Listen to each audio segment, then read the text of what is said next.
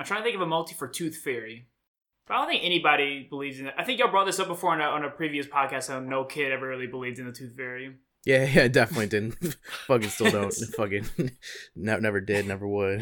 But yeah. We just see in the background of your screen there's like a lot of teeth under your pillow, just waiting. He's clearly been taking It's just pliers stacked up. horse teeth from afar. It's like in a mason jar. No cap. Okay, welcome back to no, well, welcome back. welcome to Big Facts No Cap, the only podcast where Adrian has nine wives and they all tell their kids white lies. Actually, no, I don't like that. No, let's, let's take it back. Let's take it back. yeah, I don't want to be painted as a polygamist. Ooh, okay, okay, okay, okay. I got you. I got you. I got you. Y'all ready? Let me mm-hmm. run this back. Hold on, let me prepare myself. Welcome to Big Facts No Cap, the only podcast where kids still believe in sci-fi because they were told white lies from their parents. Welcome. you want to do one more take on that, or you? Um, yes, good? one more take. Welcome to Big Facts No Cap, the only podcast where kids still believe in sci-fi because they were told white lies. I'm Phil, as always, and this is Adrian and Paul. Let's get big facting. Let's get no capping. That's my line. Uh, Let's get big fackin'. Let's get no capping. As I, Paul, always say. Let's go. Okay, I'll run it back. welcome to welcome to Big Facts No Cap, the only podcast where kids still believe in sci-fi because they were told white lies. As always, I'm your host Phil. With today, I got two guests, Little Adrian and Little Paul. Let's get big factin', as I always say. Let's big get capping, as I always say. And I am your captain. Thank you, brother. all right, all right. I, I, I think I'm yelling too loud. I see the lines going way up. That's fine. You can clip a little bit. Okay, I'll do one more serious take. Welcome to Big Facts. Big facts. No, Cap. Big facts. no, Cap. No cap. Big facts. no, Cap. Big facts. no, Cap. No cap. Big facts. no, Cap. Cap. No cap. Facts. no. Cap. No cap. All right, and we, back, uh, we and we back, and we back. Rah. This ain't the intro. This the entree. Got Philip in the studio with my auntie. Trying to turn my baby mama to my fiance. This is my part. Nobody. I'm the else special sees. guest with uh, Adrian's aunt today. Is your- do you have an aunt? Is, is she still alive? He's Hispanic. He has. Of Do course I he have has an many aunt? aunts. Wait, Are you asking about? Are you are you asking me about Tia Lorena? you asking me about Tia Mirna? I'm talking about Who you- Tay. who 'cause you You asking said me Aunt about? Tay.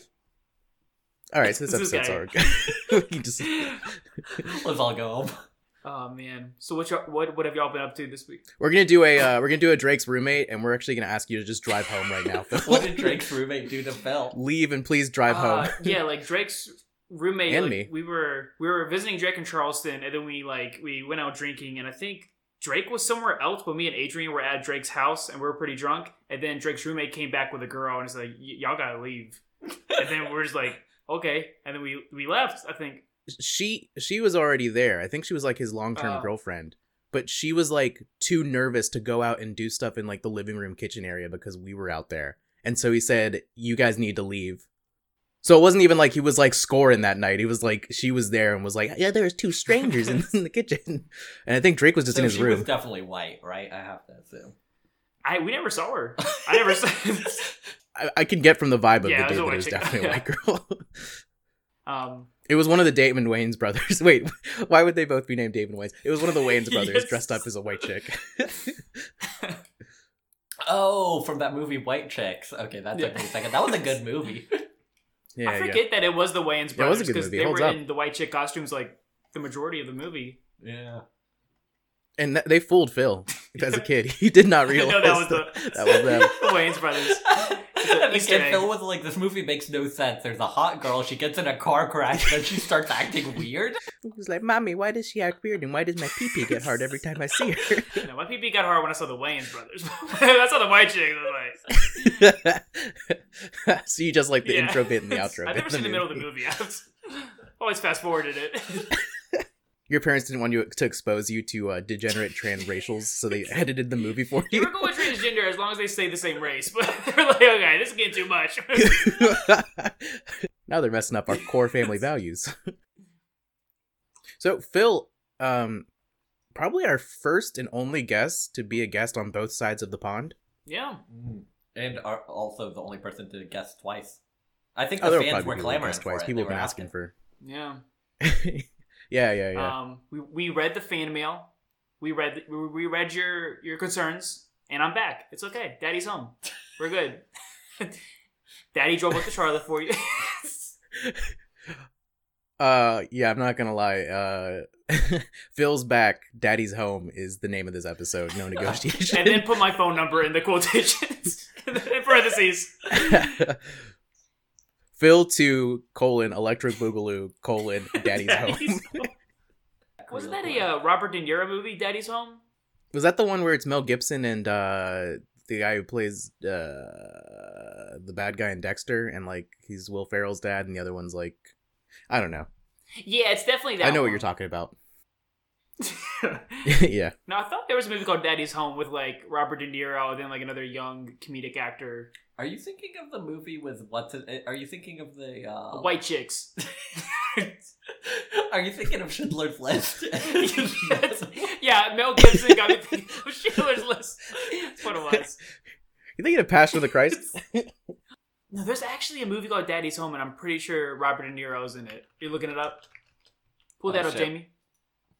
You're the Jamie here. Never call me the fucking Jamie again. No cap. Did I tell you that happened to me at a at a bar once? I was uh hanging out with uh Gabe and Austin and uh we were trying to we were trying to uh, chat up some broads with some uh, we were trying to chat up some birds with some uh what do they call pickup lines in England? chat up lines. and Gabe mentioned to one of the girls that I was a producer and he was like, "Yeah, he's got really good rhythm," which I don't. And he was like, "You should show her." And I was like, "What does that mean?" One, two, three, four. One, two, three, four. Yeah, And a you one and a two FaceTimed and a me with clap at the same time. Just that one clap.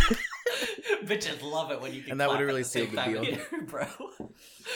Bitches love the clap. that night really proved how much of an old man I am. Where like I went to go buy them a drink, and it was so loud in there, I had to ask them like six times what they wanted me to get them. I was like, "I'm sorry, I still can't hear you, ma'am. What would you like? Ooh, that's a little too expensive. you want cranberry and vodka? Can't you pick one?" Um, famously, that night ended at uh, Bar None to eat cheese fries. So, So you so you know what's struck up. No cap. But I really liked how uh how Zach was like. There's one part of that Pokemon episode when he was like, "I never really had a stalker," and then Adrian was like, "I can imagine." there was there was one point where we were attacking Zach so much, and for some reason, I really liked it. I have nothing against Zach. that was that was like the highlight of the. I I I ran that back a couple times. That makes sense. That makes sense. Phil has always had a deep crush on Doralee, so he Mm. would hate all of her lovers. That fine Latina broad, that spicy Latina. the only Cholula in Wait, Lexington. Adrian, your mom listens to all these episodes. Do we need to cut this out? no, she'll think it's funny. It's hilarious that Phil wants to fuck my daughter. yeah. I mean, we come from a culture where like catcalling is considered polite. You know, we got fucked up. Does your aunt values. Tay listen to this? Don't you bring her into this? You keep her name out of your goddamn mouth, Paul. Phil. But nah, I, I like the guest episodes a lot, and I just figure, you know, since I'm like pretty much like an hour away, I mean, you might as well come up here, you know, do an episode, get drunk with Paul. I'm actually weekend. not gonna lie to you. This is a Okay. pretty open invitation. You could come up most weekends. You I could mean, become I a could just third be like the this third co-host now. I just, uh, I think it would be really dope if like you spent half of your weekends away from Andy and with us. we've actually thought about moving to Charlotte a couple of times. Um, it's a cool area. We have like a lot of places around here. And then yeah, there's the the really good barcade around here. Um, I still have a membership Bari? card. A bar, yeah. Phil, not a reason to move to a different city though. You, I feel like you guys should move to Asheville or Durham. You guys should really go for like Nah. white hippie type. We don't want to get too white. We want to go to a place where we can still try to make a difference and not just go to the place where there's no difference necessary because it's all, you know what I mean? Does that make sense? Asheville is a utopia. Asheville's very white. It's just, it's just I don't know. It's just, You know, I've actually made that comment before where uh, there was someone on Facebook who used to do a lot of uh, slacktivism on like BLM stuff. It was a white girl I used to work with. And then like as soon as like Trump, I think it was after the election where Trump won more of the vote than she wanted. She was like, "Well, I'm just gonna move to Iceland and be away from all of you guys, where they have like healthcare and stuff." And I was like, "So your solution is move to like the whitest place in the world and just be away from all the people of color you Yeah. talk about Oh. caring It's about?" kind of people saying like I'll move to Canada, you know, after like Trump wins or something. It's it's so like the opposite of being productive and trying to make a difference. Even though Canada does have free weed, that's pretty not free weed, sorry, legal weed, not free weed, eh, free healthcare. You know, like in Hawaii where they put the lay on you as soon as you land They, off. they the put a candy necklace on you, and the candies are edible. so I don't mind staying in Columbia, but it's kind of still like the idea of like I, I've done everything here that I would want to do, and now I'm pretty bored. Wait, wait. So you're like you can everything. complete a city, is how you see it. Like, Yeah, it's, I feel I'm- like I've completed Columbia pretty much. There's nothing. Float down that dirty ass river. then, uh, all right, all right. So, um, do we have a media roundup? All right. So the first thing I want to talk about is um I want to give a quick shout out. Actually, this isn't even a media roundup. This is just a random idea. So this will probably get cut out, but I really like that since the beginning of the pandemic, Anthony Fauci has always been addressed as Anthony Fauci, and I think it was in a Seth Meyers clip of like Anthony Fauci throughout the years kind of talking about his credibility, where the only video where he introduces himself, he calls himself Tony Fauci, and no one ever calls him that. And I wanted to know do you guys think that's because it doesn't sound as authoritative? And I wanted to give anybody the chance to do the character of epidemiologist and specialist in diseases, Tony Fauci. Yeah, no. I mean, we talked about it last episode that came out, right? It's uh, or it's not the last one that came out, but two ones that came out ago was uh, Ben. And shortening your names and yeah, stuff. shortening your name. Gus, no respect for a Gus. Mhm. Augustus, all of a suddenly, that that's a boss. Billy, no respect. William, that's a respectful name.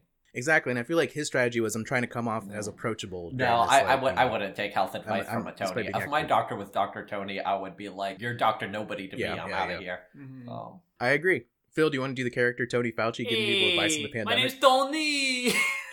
Fucking wear your mask. Fucking don't go in that river in Columbia. That's got it. it's dirty. Uh, and you'll shorten your name. Now, Okay. Tony, Tony, if I wanted a good, if I wanted a good slice of pizza and nobody in the in the in the pizza shop was wearing their mask, how what do how do I deal with that situation? Ooh, what kind of pizza you talking though? I'm talking good pizza, thin, All right, thin, thin, thin bread, thin crust. yeah, thin crust. All right, right. red It's a New York slice. It's a New York slice. New York slice. It's- slice. it's Nobody's New- wearing the mask, and you're asking if you should still get the pizza. Yeah. What what do I do? How do I handle the situation? Hmm. Okay. When you walk in, is there a bell on the door that alarms the, the employees that you walk in? Obviously, it's a Okay. New York slice.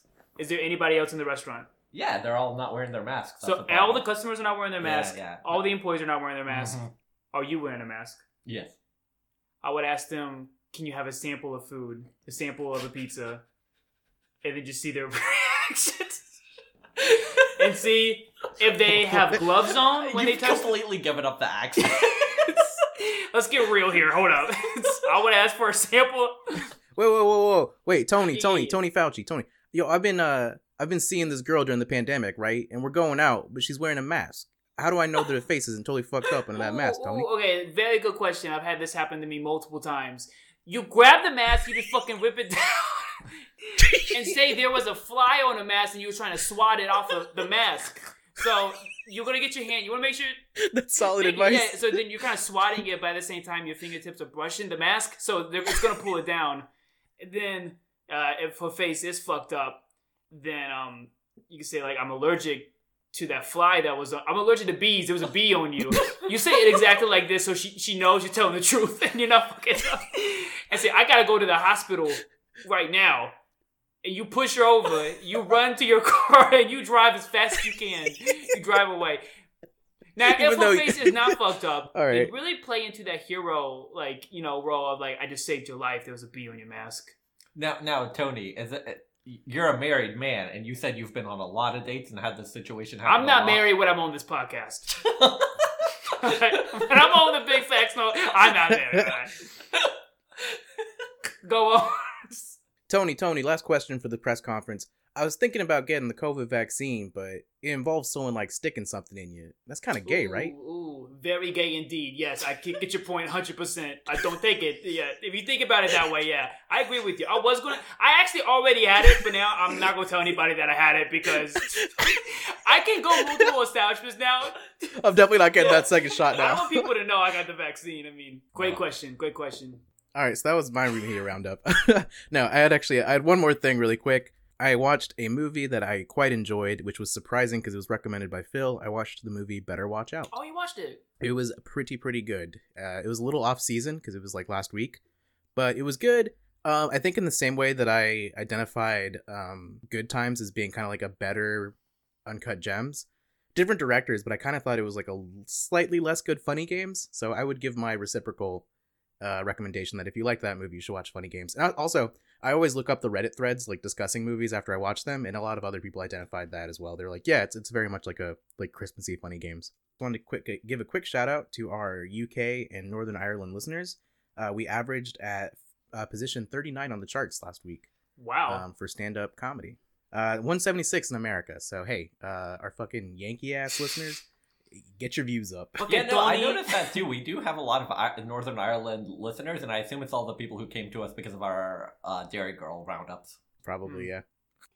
All right, that's it for me. Let's uh let's get to collective media roundup. Unless Phil, is there anything else you wanted to bring Yeah, up? I got or- some uh, media roundup. So Eric the Architect came out with a solo EP. That was really good. I listened. to it. Yeah, I liked tight. it. Um, it's called Future Proof. Really, it's a. I think it's five, six songs. Yeah. Pretty short. And I know he's had a beat tape come out in the past. I don't know if he's actually came out with a solo He- He's had three beat tapes. Oh, I think. really? Yeah, it was a series. That's pretty cool. Um, I don't know if he's ever actually come out with a solo project where he does like vocals too, but this was really good. I liked it. Uh, let's see. Well, Yeah, still waiting on that. I was Meechy, gonna uh, say, yeah, solo Meechy has too. a solo coming soon. yeah, I thought it was gonna come out this week as well. So I, I, I don't know. He hasn't. I don't think he's put a date on it. Looking back at his post, but um, Yeah, I don't think so. And I think Juice knows where he's at, so he's just gonna keep going on with the group. yeah, yeah, I was very thankful he did not come out with a solo EP. that would have been horrible. Um, don't get me wrong, I would have listened to it, but Every day, me and Mary Jane. Every day, me and Mary Jane. You might say I'm addicted, but me, I'm truly lifted. You know what? Okay, I'll be the one who says it. I actually like sometimes. you think Juice is the goat? No, he's clearly. we the- all want to say it. he's clearly the worst of the three, but sometimes I think being the worst of the three gets him too much hate. He's he's got some good verses. yeah. Yeah, yeah, yeah. Actually, no, I don't see that, but I think he actively detracts from the group. No, sometimes he like sometimes he like warps his voice. I guess that might be Eric doing it on the like uh production. I don't know. On post production, yeah. yeah, he does have some cool. He, his voice can be cool at some points. Yeah, when he's like off the track and is like you can't hear it, is like on mute. I really get it out. Uh, he actually had a. Didn't he have the opening verse on the um, "Escape to New York" album? You know the um. Yeah, yeah, I didn't like it because he like imme- he immediately has a like a really stretched rhyme like in the first like two lines of it. Yeah. Oh, Beast Coast. That's that's what their name is. I, I try to remember Yeah, the collective Beast Coast. group. You never listened to them before? yeah. They have the really fun Jimmy uh, Fallon performance where it's just like awesome. ten of them in like leather jackets doing like a boy band cover of like Left Hand, and of course the goat Nyck Caution. Wait, which ASAP member was part of Beast Coast? I think it, it- technically I think- all of ASAP was, but like they don't Yeah. show up as like you're not gonna get Rocky on a Beast Coast. Yeah, but I say did Rocky not go on the album? Anything else, though? Rest in peace. Um, yeah, Wait, wait, you're thinking of ASAP. Ferg. No, no, Ferg is still alive as well. You're thinking of ASAP. Uh, Yams. Yams, Yams, Yes. yes. Rocky is also still I- alive. to be honest, I just jokingly said rest in peace, but you're right. ASAP Yams did. It was Yams Day recently. Yeah, Was it? yeah. Uh, Hopsin came out with a new music video. Have y'all seen that? Paul loves him. you know, I like hate Hopsin. Hopsin. I feel ya. No, I I kind of do too. Um, but this one was actually like usually when he comes out with a single, he comes out with a music video, which I think is kind of cool. Um, but his past few, Yeah, no other musician does that. but no, like he does that with almost every single he does, and like I, I feel like it's kind of impressive. But for I guess a rapper wise, I think a lot of like pop stars they do a music video with their single. Adrian can definitely agree with, agree with me on this that Hopsin will get kind of preachy in his raps with his music videos, kind of like very Yeah. corny. Yeah, he does. Like do he that. had like the whole like uh, classroom uh, music God's video. not real. Fifteen. exactly. Yeah. But this one wasn't preachy. It was just talking about his past experience as a kid, where his like dad would like abuse his mom, and it was just I don't know talking about how he's affected by it uh, to this day. So it was actually like a pretty personal, cool uh, song, um, different than what he usually does. So I like that. And then lastly, oh, Oh, I was gonna say, okay, the Hopsin thing was a good transition into the other thing we were gonna talk about, but I'll let you finish up. Okay, and um, lastly, I listened to some of Shuffle T's podcast, and Oh, nice. it was it was pretty good. Uh, his last podcast episode, he recorded in three different segments. The first segment was recorded five days before his upcoming battle. The second segment was recorded on the car drive there to the battle, and then the last segment was recorded after the battle. So it kind of goes over him prepping for the battle, how he feels going into it, and how he felt walking away from it. And it's really, it's a really cool podcast to listen to if you ever. Wait, was that him versus uh Soul? Yep, him versus Soul. Damn, that's crazy. That must have been a good Mhm. battle. What the fuck are you talking about? There's no other podcast. I just made that up. I'm sorry. You're such a goddamn lion ass mouth. might be, might be. Um, I just made that shit up real quick, and that's my media roundup. a rapper who's kind of the opposite of Soul and Shuffle T would be Machine Gun Kelly. I think we can all. oh wait, I actually had a media roundup Yeah. too, Adrian. Oh, okay. Um, so for my media roundup, um, if you have access to HBO Max, go watch How To with John Wilson, and it is a show Oh. produced by Nathan Fielder, who, I mean, I know me and Adrian are a big fan of uh, Nathan for You. Yeah, I love Yeah. that show. With How To with John Wilson, really hilarious. It's like this guy who just seemed seemingly walked around New York and got all this ridiculous footage of people doing stupid things and then just put like kind of funny narration over it. The type of thing you would imagine, just like met weird people, talk to people, but it's all it's all good shit. Yeah. so is it like a like a more subtle all gas no brakes? It's more subtle and it seems less mocking than all gas no brakes. And on top of that, he it's a little bit more like documentary footage. Sometimes he'll talk to a person in an interview style, but it's a little bit more like sit back and watch. Oh, I watched the um, Tim Heidecker special after you recommended it on one of your podcasts. Uh, I loved it. I, I think I've watched it two or three times so far. I, I rewatched it for sure at least once, but it was so funny. And I don't know if you knew this, but if you look up Tim Heidecker stand up on YouTube, like all of his old sets, like there's one video from 13 years ago, and he wears the same exact outfit that he did in the special. So the outfit is just jeans, and like the jeans I think are notably like unzipped, so you can kind of see that in the special. But uh, and then also a, a tucked in green button down, and then like a leather jacket, and then he has slip back hair. So it was very dadish during it. But all of his stand up clips, he's wearing the same exact outfit. Oh, dude, yeah. Uh, shout out to Adam Young. He's the one who texted me like you gotta watch that, and I did. Shout out Adam, we miss you. Rest in peace. God damn Atlanta. Adam Young and ASAP Yams, two famously dead people. Yeah. He's gonna really enjoy that shout out. Adam will be like, I wish I was dead. yeah. Um, okay, I'm gonna get a beer real quick, and then we're good to go into MGK. Yeah, yeah, yeah. All right. So speaking of Hopsin, speaking of Soul, speaking of Shuffle T, speaking of the goats of the game, uh, obviously they all fall in second, pale in comparison to the Alpha Omega, the Gunner, the Lace Up Movement himself, Machine Gun Kelly. Uh, and so, in honor of him and his new album and his new movie that he released for the album, uh, we watched the whole thing and we have a review.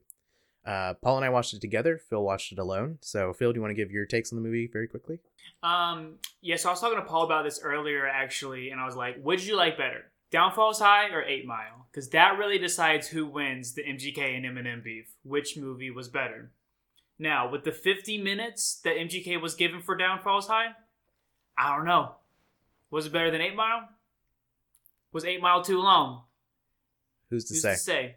Uh, no, I didn't like the movie. It was pretty bad. But that's, I was about to say this is gonna be controversial because I kind of hated Downfall. Um, Side. no, no, it was. I didn't like the movie. I you know recently people were saying like M- I can't believe Eminem made MGK switch genres. That's how bad that he beat him in the beef. Yeah, and I always yeah. felt like, well, that's not true. And then I, when he came out with his movie, it somehow just made him look worse as a person. To where I'm like, wow, Eminem not only made him switch genres for real, but he even made a bad movie about his new genre.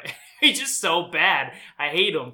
But no, the movie it was was 15 minutes long. There were I had wrote some notes about certain scenes that I had like big problems with. Okay, so I had one specific point to make that was like an overarching point about the whole movie, Mhm. which is what the hop thing re- thing reminded me of, which is MGK is a 30 year old man, right? Mhm. Yeah. And this whole album and movie were about how it feels to be in high school and like dating someone and being a nerd and having people like the cool kids be mean to you.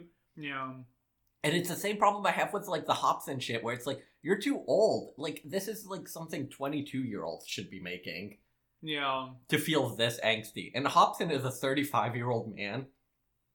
And when he released all those like atheist songs about like loving skateboarding and hating how having to go to church and his parents liking God, he was a 30 year old man. And there's just something so out of touch about becoming like a famous person and not being able to let go of your high school Mhm. issues. And it was the main problem I had with the MGK movie, which is like, dude, like get over it. Yeah. Dude, the scene with the set with the moms and dads grabbing at him while he was singing. Oh yeah. Yeah, dude, like really, yeah. Paul's Paul's Oh, I analysis thought that is was the spot um, on. He's I thought that was like record label people, like corporate or whatever, because he mentioned that song lyrics about like the the label hates me and this. I thought, oh, but moms and dads would I made think sense he mentioned too. some. I, yeah, I think Either so. way, it was bad. I don't know. Um, I didn't The- like the- how the concert scene went. It was very confusing and unnecessary to me because like the kids were doing a concert, but then it was like playing with MGK's voice, and then it showed MGK and then like Travis Barker doing like a little concert. Yeah, yeah. It was very confusing. And that scene also had people puking as part of the choreography, which was a little bit odd. Yeah, I I thought it was funny how the popular girl, I guess, that turned cool to date like the uh, the edgy looking guy. His name was uh, Phoenix, my Phoenix. Can you put some respect on his goddamn name? Spelled F E N I What was the girl's name who died? I, I forgot her name. Who gives a shit? She's She dead. is, yeah. She does die in the movie. Spoiler alert. Spoiler alert. I like how she was playing spin the bottle, but with a knife. It's like that girl clearly should have been part of the edgy crowd from the get go. Like her and cheerleaders are under bleachers playing spin the bottle, just with themselves too. There's not even a guy there. They're just like that scene made no sense to me. Like, but see, they were playing it with a knife. Um, and then I also like thought she was a little bit edgy when like the Phoenix came out of the store with a big grocery bag of like chips from like a bodega or something, and she emptied the bag of chips and then she put the bag over his head and then kissed him through the bag. Like this girl thinks is some freaky shit. She was not within the Yeah, right crowd to begin with. Did you have you guys ever watched like one of those Marshmello music videos where Marshmello is like a nerd in high school, but then everybody starts putting bags over their head to try to look like Marshmello? Mm, mm-mm. It's no, but that's a cool cult. they're really stupid, but it's exactly the energy of this movie. Which About what was your favorite song? I think "Downfalls High" was the best song, or uh, like I'm selling tickets to my Oh. uh, Downfall. Yeah, and then the second song was actually really good too, which was the one that was like uh, "I Met a Girl Last Summer" or something like that. I should have I should have, like, Jawbreaker. no, Jawbreaker is way longer. number. Ian. You didn't like the like that song um. You didn't like the last song to his daughter. One more. Can you give me a bar? This one's for my daughter. This is the song about It's the her. last song. No, that one was stupid. That you didn't like the one that was um. Work sucks. I know. She left me dead. um. No. So my notes were I didn't like when they tried to make the footage look like it was vintage footage. I thought the effects were really corny and it looked shitty. I thought that the writing in the songs relies on tropes so much that I feel like it borderlines on plagiarism. It didn't feel like he had anything fair, original to say. Like he used, borderlines on plagiarism for Blink 182. yeah, I mean, I think like he relies so much on the vocabulary of pop punk that like he, yeah, it just feels like I have to have heard all of those lyrics before somewhere else. You know. Well, Oh, in my example, one of the examples I had was we were both drunk when we first kissed in an elevator in New York City. Like that's someone's written that lyric before. like you know. it, it, it just it's borderline just like so derivative that like it's hard to escape that. Um, so two other notes really quick. One is that my main complaint is that she got pregnant, so obviously they were fucking, but they didn't show any full penetration scenes. Hmm. Yeah, they never then show these is that- underage penetration scenes that Adrian was trying to see, so lost a star. Uh, and then my other one was that uh, another movie that just recently came out that is basically the same thing, where it's like a loosely tied uh, narrative to make a kind of like a live set uh, music video type thing, is Amperland, New York from Pinegrove, and it's much better. So just watch that Hmm. instead. They do like a Wes Anderson Hmm. thing. One of the worst setups in the entire movie was the one where it's like a prom thing and there's like floating hearts and shit whenever they're falling in love. That was a particularly bad directorial decision. And most of it was shitty. There was like, I don't know. Do we have anything positive to say? Because some of the I love how Travis Barker was in it. I love Travis Yeah. Barker. Dude, Travis Barker is a really good drummer. He's like there were cool. like I was nodding my Paul can tell you I was nodding my head through a lot of the songs just because like the drumming was really on Mhm. on point. Even like when they're like um right after she dies in that car crash, they're on the side of the ambulance, which was like really cheesy. But he was doing those drums with like a snare drum and just standing up like, dude, Yeah. he just looks cool when he drums. and it, I don't know if you I don't know if you noticed that, but if you saw it in his left hand, he was switching between hitting it with the head of the drumstick to the back of the drumstick while like like Yeah, literally like, like hitting spinning- it yeah. and then flipping the stick to like yeah. It was that that's fucking dope. he is such a good drummer. Um, I mean, he's came out with that whole album with rappers on like his instrumentals with like mostly drums. You know, I think it's called like "Let the Drummer Get Some." It's it came out Mhm. like when we were in high school, but every single track like it just slapped just because of the beats and like the drums and like I, it it really makes you appreciate like I guess how good drummers can be. Also famously on that uh, RTJ2 track. Oh yeah, yeah, yeah. My favorite scene was when Machine Gun Kelly was getting open heart surgery by Iann Dior.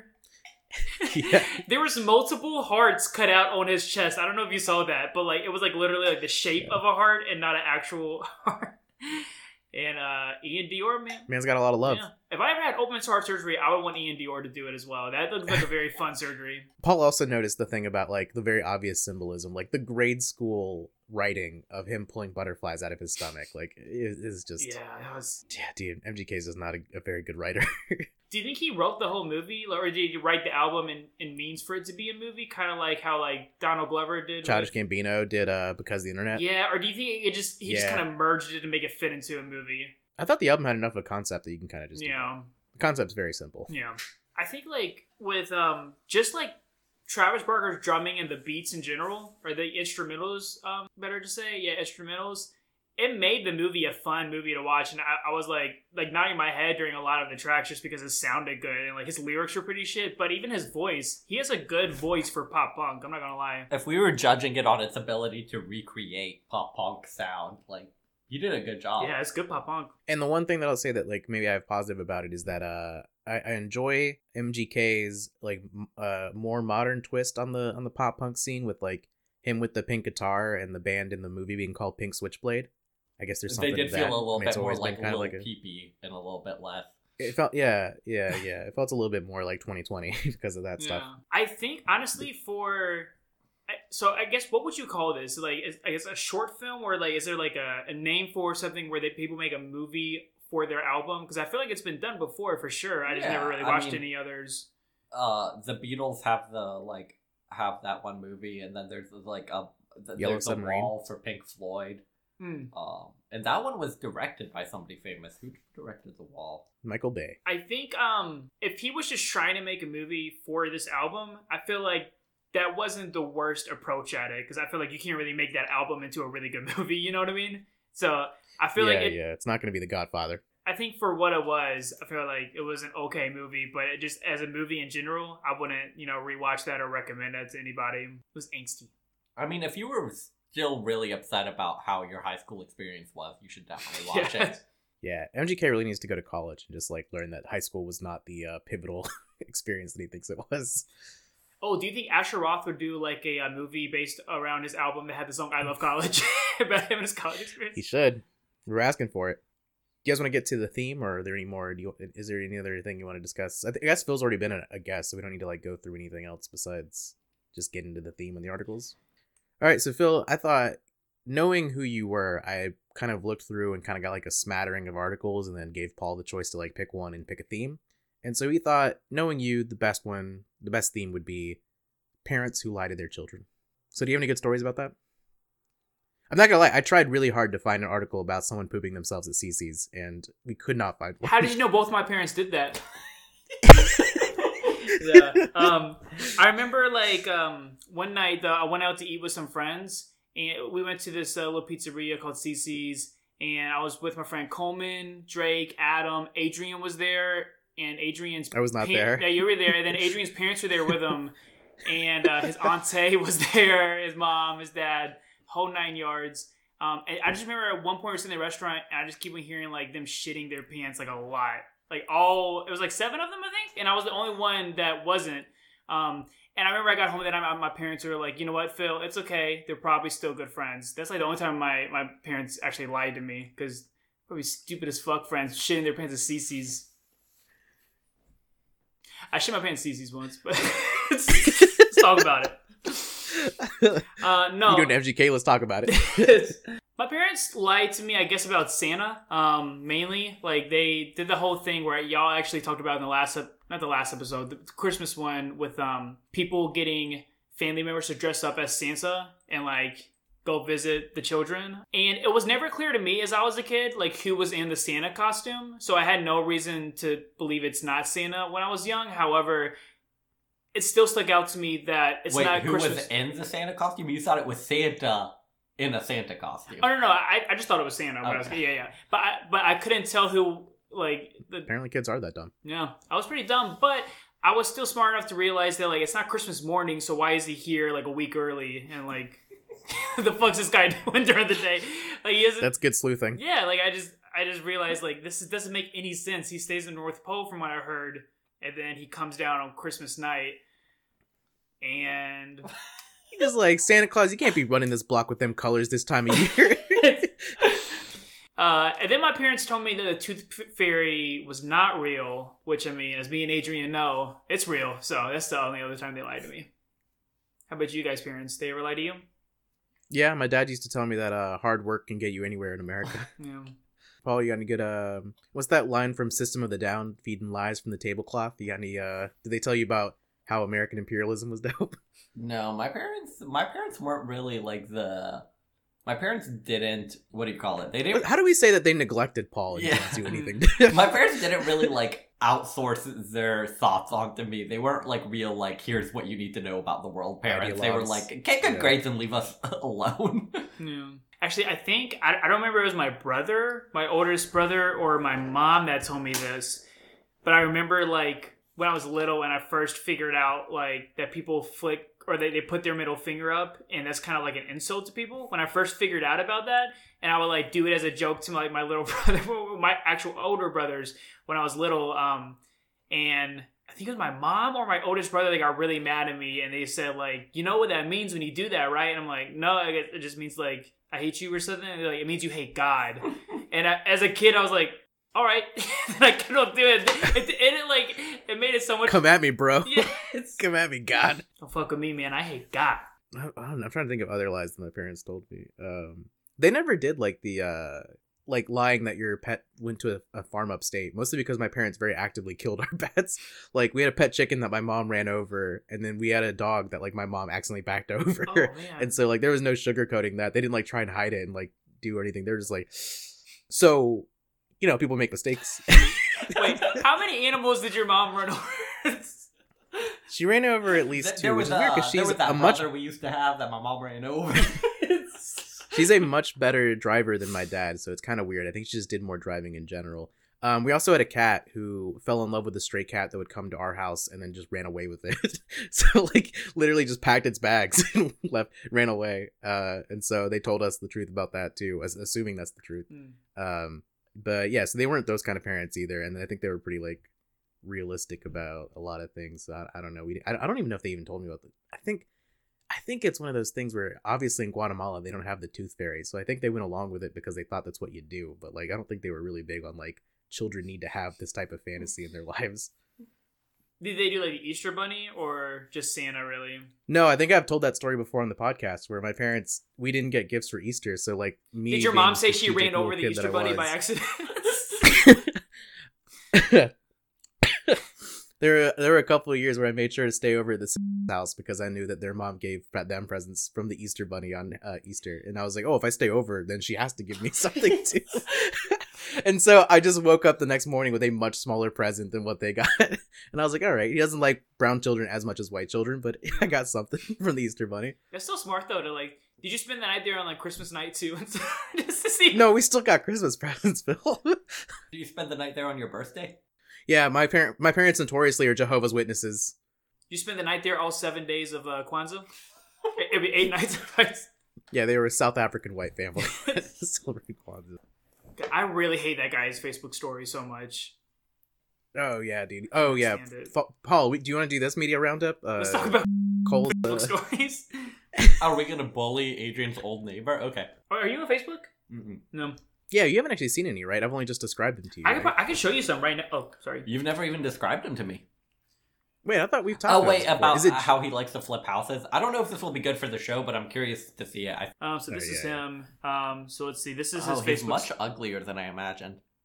Yeah. So he has this hashtag. I think that's like his little marketing crew.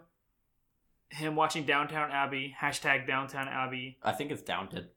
Oh, and then uh, let's go see this house, and it's just like a blurry picture of like a fence.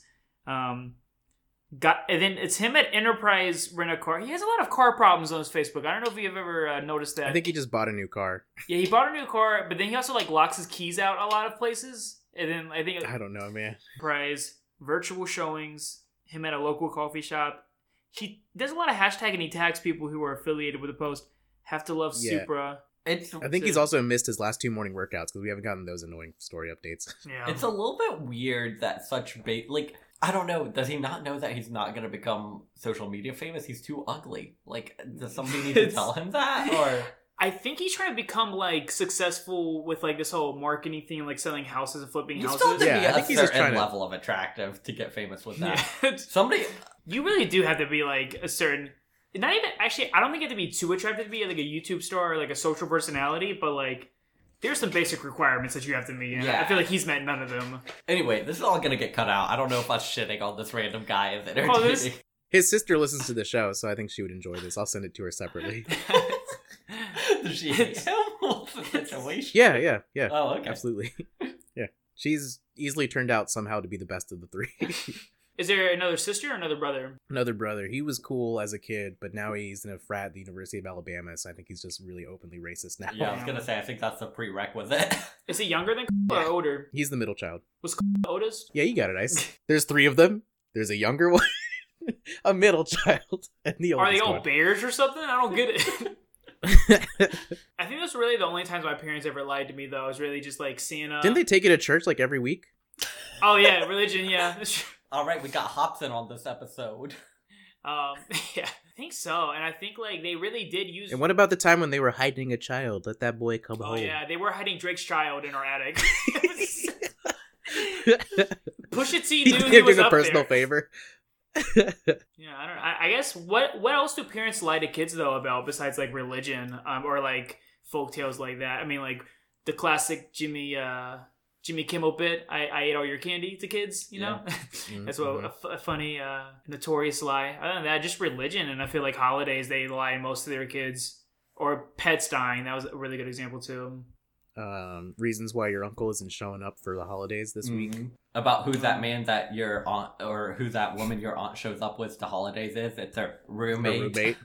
Oh Yeah, yeah, yeah. yeah. um, Your parents never told you a thing about like uh when you lie, your eyes turn a different color, and that's how they like figure out that you're lying because you close your eyes whenever you try to say something. That's Nah, I don't know. they never try to trick you like I like feel like my parents were actually like very uh I don't know. They, they were very protective of me when it came to like lies like that or like kind of weird like like jinxing people. Like they would hate it when kids would use the, the word like jinx when we say the same thing at once.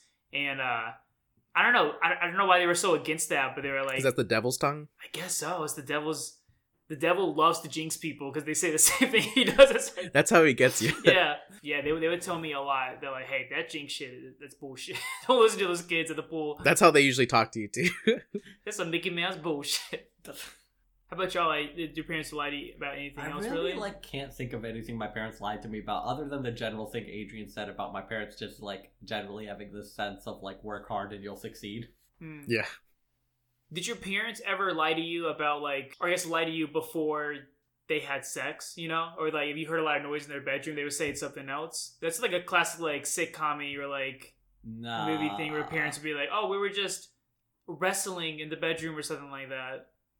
No, I was a heavy sleeper. Yeah, I, was pretty heavy too. Like, I never heard my parents do anything. I don't know if they ever did have sex. I'm about to say, Phil, I'm not gonna lie to you. I don't think your parents fuck. they may not. Yeah, Well, not each other. I might be adopted. Your dad is a cuckold. yeah. That was another lie. Why do all these burly black men keep coming into our house?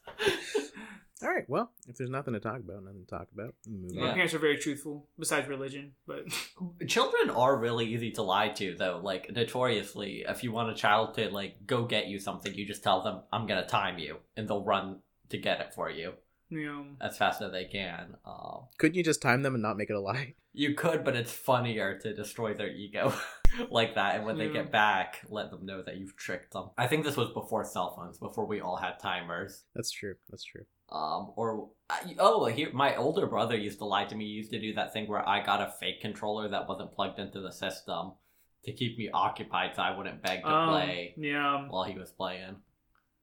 You ever lied to a? uh You want to get into the articles? Yes. You like? You ever lied to a pet? No. All right, let's do this because Phil is an ardent racist, and that's something we all know about him. So this is um, it's the funny thing about this is it's a blog run by Dollar Shave Club. Um, Which I just think is awesome. you might know as the company that for a dollar a month will send you razors.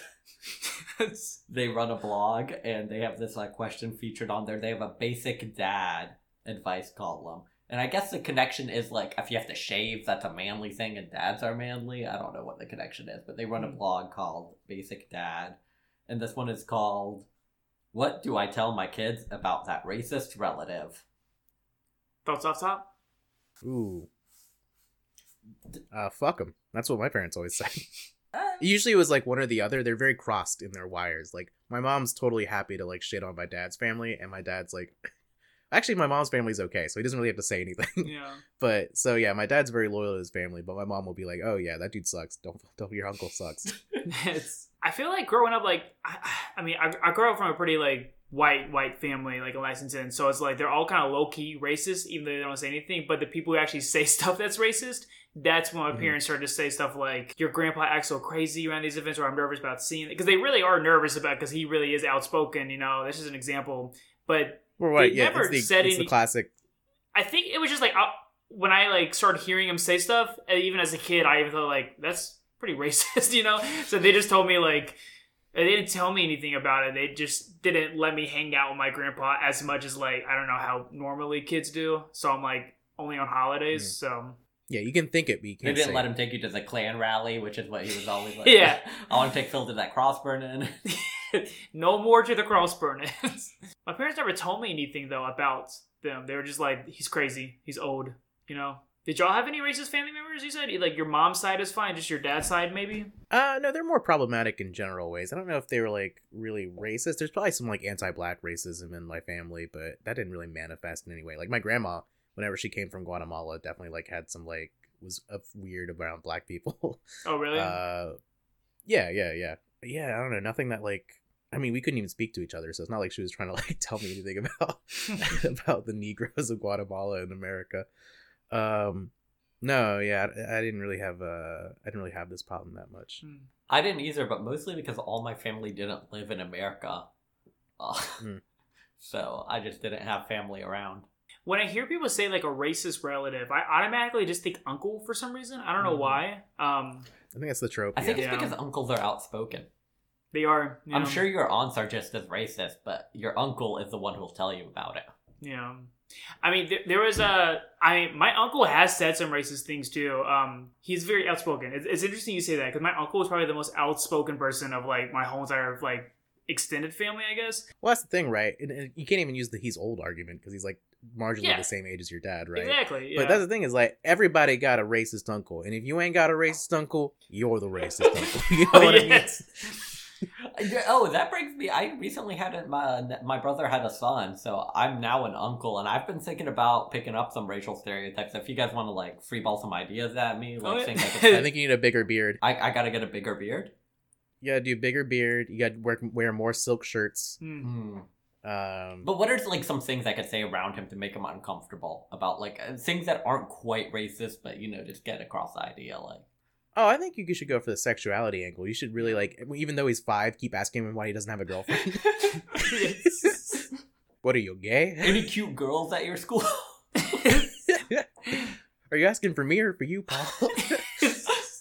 my uh at, at, at christmas um my brother daniel he made a movie for his wife like a little like homemade movie uh, about their dogs and like he like filmed that is the whitest ass shit I've ever heard. it was very white it was it was so white but like he used like dogs that like she knows of like her friends having and then like my other brother having and even me and my other brother were like this is like so fucking stupid. But anyway, uh, Jacob's dog was in it, and Jacob's dog is black.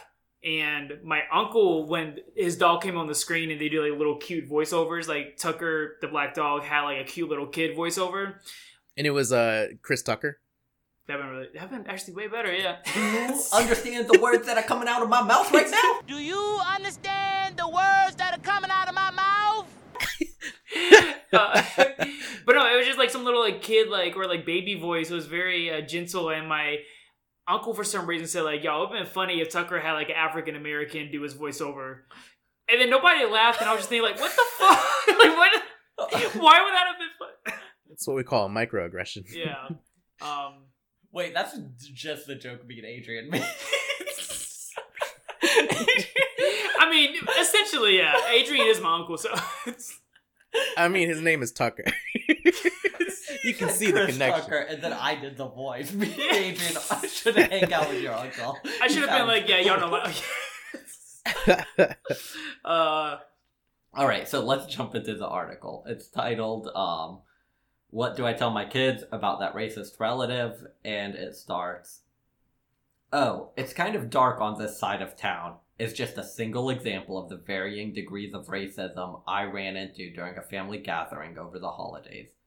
That's some of my family members' not so subtle code for a neighborhood being primarily black, hence the reason why we couldn't see a movie in that area past dusk. And by the way, that's just about the mildest stuff I heard them say. Before I had a kid, I just ignored the stuff. I knew I could never expect to change the minds of the bigoted older generation in my family. But now that I have a daughter, I want to do something about this so that she doesn't think bigotry is okay because Uncle Charlie said it is. Damn, it's an uncle. We're right, uncles are just racist. hmm I'm, I'm never not- having a nephew. I'm not quite I'm not quite sure what I should be doing though. Should I call out Uncle Charlie and tell him to knock it off? I feel like Uncle Charlie's not going to have some revelation about racial equality at age 78. Is it enough to talk to my daughter later? Well, this is what's wrong with the left. They're so unwilling to engage in the conversation in good faith and try and change people's minds. and explain why these views are abhorrent. How do I start the conversation? Basically, what do I tell my kids about their racist relatives? I Ooh. personally think you should backsplain all the racist things he says to make them not racist. So like it's kind of dark at this side of town. Um, you know that could mean a lot of things. It could mean um, it's just like th- there's a lot of shadows. The architecture isn't that nice in that part of town. It's there isn't a lot of lighting. There's not a lot of street lighting, and it's it's not well lit. Um, I think that's one of those things where you tell your kid, like, hey, whatever Uncle Charlie says, just assume the opposite's correct. And that's probably the way to go. I mean, I, I have no idea how to raise a child. So like anything like dealing with kids, it depends how old they are and like how much they're gonna remember this when they grow up and just like remember that it's normal with the stuff their uncle may say. And also it depends like how often they're hanging out with your uncle, you know, um, or with th- with their uncle. But it's something to where like yeah, I would say the same thing like behind my uncle or their uncle's back and just be like, listen, your uncle Charlie, he's kind of crazy. Uh, don't listen to him. But then I would proactively so just stop hanging like- out with him though. Like if he was racist, I I wouldn't have an interest. You know, it seems like this person Oh, doesn't have an interest in their family, like you know, as like actual right. people. I got two points that I think are very good there. One, uh, you should, yeah, why are you still hanging out with your brother if he's racist? Maybe just stop doing that would be number one is avoidance. So that's a that's a thing in, in immunology is you know there's ART avoidance resistance tolerance for disease avoidance the first step easiest one. Mhm. If you don't want your kid to get infected with racism, have them actively avoid people you know are racist in your life. Second, I don't know how I feel about your parents' rhetoric of like, oh, he's just crazy. I think you need to maybe be more real with your child about normalizing the fact that like he's not crazy. A lot of people believe this, and you should know it's wrong. Cool, I think. I, that's the more the approach I would take. Paul, what do you think? Seems like you disagree. No, I basically agree. I, I mean, I guess I'm not that big into cutting people out of my life. Even if somebody was racist, I feel like you shouldn't let it be normal. You should always tell them, I think what you said is racist, but I don't know if. Either that, or I guess the strategy a lot of people use is like the someone says something racist and you just ask them to explain it. Yeah, that sounds bitch made. I would just call them Mhm. racist. but I don't know if I'm into cutting people out of lives, especially if they're family. I, I know a lot of people say, like, you don't choose your family, you owe them nothing, but I don't know. To me, I've never really agreed with that line of thinking. Ooh, I totally disagree. Wait, you- you- And maybe that's so more you're like the saying you cannot of- abandon them. I think there's there's something special about family, and even if you disagree with them, there's more leniency you would give to your family Yeah. than just. I I agree with you 100. percent There is more lenience. I don't know if you cannot abandon. It depends. I don't know. Um, okay, if they're I- I- abusive of something, but if they're just if if it's something outside of doing you physical harm, I feel like I would give the, a lot of leeway to family because I feel very strong. I don't know. I'm not trying to be like a mobster, like uh, family's number one. You never Yeah, you never go against the family, but like there is like a certain connection and love you feel with somebody you grew up with that I don't know. It's a little bit different. yeah. No, that's what I'm saying. You just make sure the child doesn't grow up with your uncle. Or do you mean that like his connection with the uncle, he can't cut them out? I don't know. I disagree with all that. I'm totally fine cutting people out of my life like that. Like if you really think about it, if you step back and just think about like just the fact that you are related and that's your really only connection, then if y'all have different point of views, I don't think it's a bad thing to you know to separate from your family. So I, I would say do it. I, I, I don't see a problem with abandoning your family. All right, well, so this is one of those advice columns where they have answers from multiple people, like experts, and they just reach out to experts each time. Hmm. So I'm gonna read the uh, answer from Maria Dismondy, author of Chocolate Milk, Por favor, celebrating diversity with empathy. Okay, kids need to understand what diversity means, and books can do that in a lovely way. Oh, th- that's rich coming from an author of a book about diversity, but whatever. Oh wait, Paul. Paul, did you pre-screen this and pick the best answer? No, I just picked the shortest one. Okay. Kids need to understand what diversity means, and books can do that in a lovely way. Diversity isn't just about skin color, it can be about disability, gender, and so many other things. So I think children's books are a great way to approach the topic in an age appropriate way. Also, we all don't live in diverse communities, so it's important for parents in those places to let their children know that even though they live in this community, that the world is super cool with all of these different kinds of people in it. That's why for me, it's important to write books with diversity in them. I used to be a teacher and I work in a very diverse community, and when I started writing, I wanted children to see more than talking frogs and dancing dinosaurs in books. I want them to see different actual kids in stories and to see different skin colors and abilities so they can connect themselves to the kids in that book. For me, the big thing I'm trying to communicate is empathy, and I think that's what will help us improve our world. Dope. Get your kid to read Harry Potter. Yeah, Good it seems like she was really just angling for sales on her book and that. And I don't really get the advice though she's trying to give though when it comes to like cutting off your relative though. Your racist relative. It's more of just like how to make your kid. Well, not I think racist, we we for- added the cutting off part. Like, really, this is just supposed to be how do you talk to your kid about. Oh, yeah, like your racist relative. Like, we we really raised the stakes. it's yeah. It's, Yeah, but if you're talking to your kids about being anti-racist and their uncle is talking to them about how fun racism is, clearly racism is more fun than anti-racism, so they're gonna win that argument. You gotta you gotta find a way to make anti-racism fun. right, right, right. It's like you trying to give your kids vegetables, and their uncle wants to give them like uh, ice cream sundaes every day. Exactly. Yeah. And if, if you're like, hey, Hispanics are hard workers, and your uncle is like, nah, they love to get drunk and sing the mariachi songs, like, clearly that's a more compelling narrative. You need to find a way to combat that narrative. Which is why I recommend Ria Dismondy's um, book, Hats and Pinatas. I'll read a quick section from that. Hey, Holmes, what are you gonna do today, Holmes? I was thinking we could get drunk on the corner, and uh, they say, "Nah, man, we should go to Home Depot get some work, man. We gotta provide for our family, man. That's what we came to this beautiful country for, man." Okay, my friend. yeah. That's so true. You see, that's candy right there. That's delicious. Now, we could have an actual, like, progressive conversation about the types of uh, xenophobic racism that lead to things like DACA children being re- rejected from this country, but that's vegetables. That's salad. Why would we have that conversation? I want to hear you do that accent more. yeah. All right, this is me uh, explaining to my kids that Italian immigrants aren't bad uh, through the character Tony Fauci.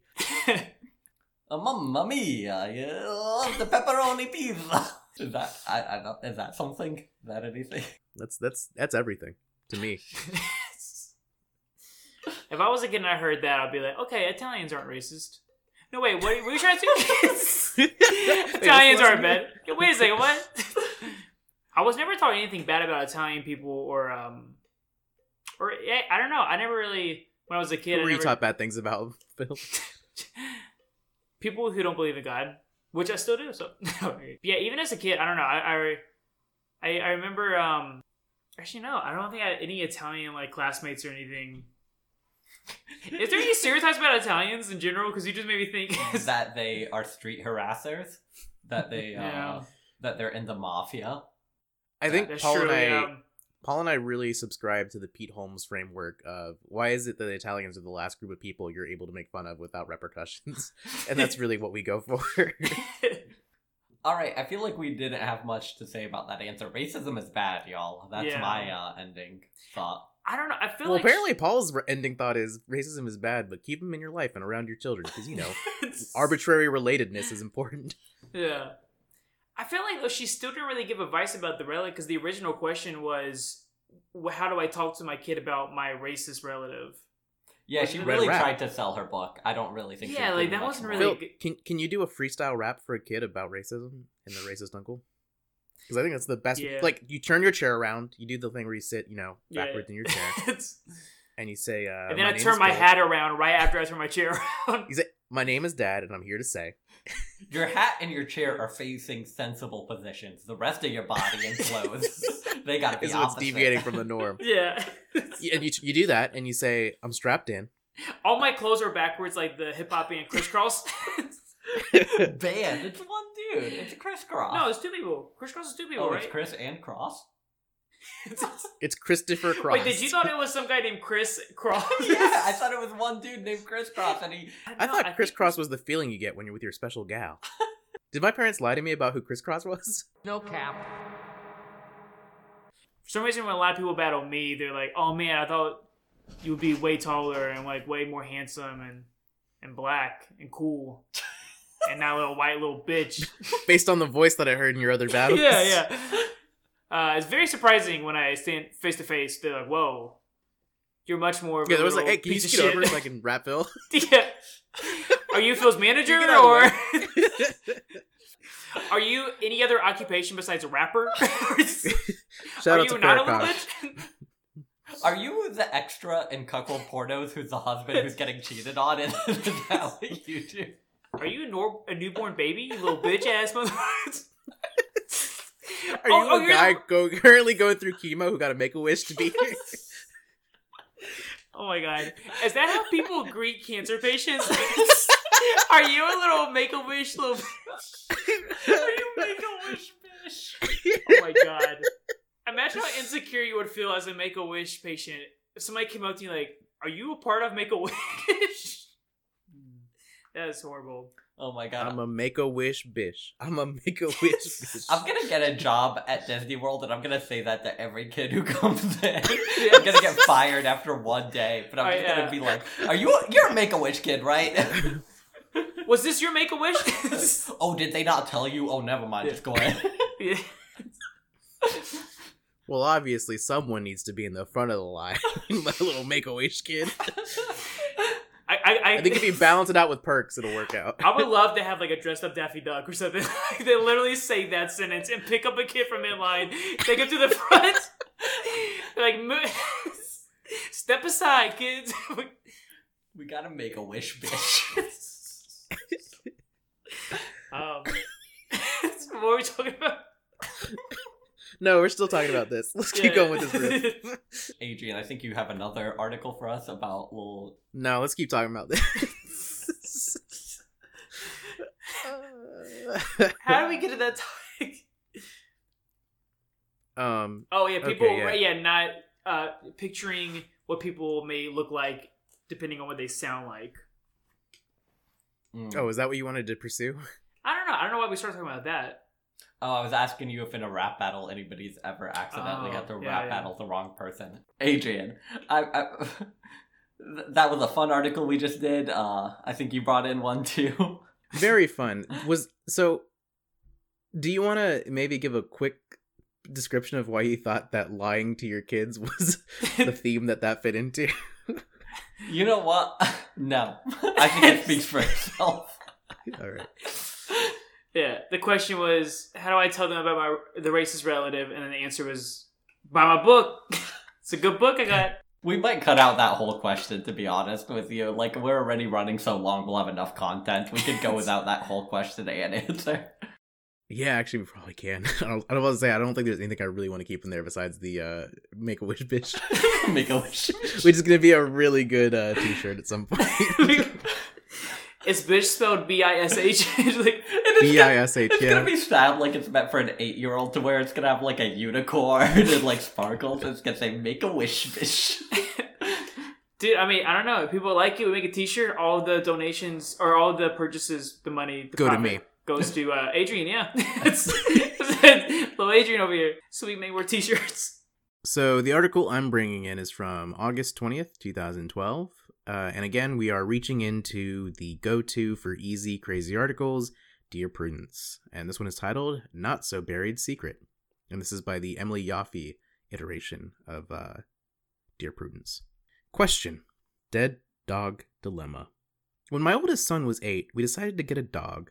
I've raised dogs before, so I had a fairly good idea of what I was getting myself into until I realized our new dog was the devil's spawn in furry disguise. I won't get into all the trouble he caused. We made a difficult decision to send him back to his previous owner, but my son was adamantly against it. He went on a hunger strike and refused to speak to anyone, including at school. He inherits the drama queen gene from both his parents. So one day we sent him to his grandparents under the guise of a happy weekend outing and secretly took the dog back. After our son came home, we lied that the dog had died. To make it believable, we pretended to have buried the dog in the backyard. My son is now 13 and he still goes to the grave, quote unquote, to mark every anniversary of the death, which in itself is impressive because he doesn't even remember his own birthday. Anyway, the problem is, we are now moving. My son has been increasingly worried about leaving Scooter behind and has been asking to exhume his body to rebury him in our new house. He is insisting that he be there to witness the ceremony of exhuming and reburying, as he feels that he never got the proper chance to say goodbye at the original funeral. Knowing our son, he would be devastated and perhaps scarred for life if we admit the truth. I know it was wrong to lie, but we don't want our son to lose trust in us forever because of what happened in the past. What should we do? Okay, I'll I'll take this one again. Um, obviously you go find a similar looking dog, murder it, bury it in your backyard. At the dead of night. how how do you recreate like the six years of aging or whatever? Oh, well, and this guy's like some sort of NCIS detective. He doesn't know what a dog looks like.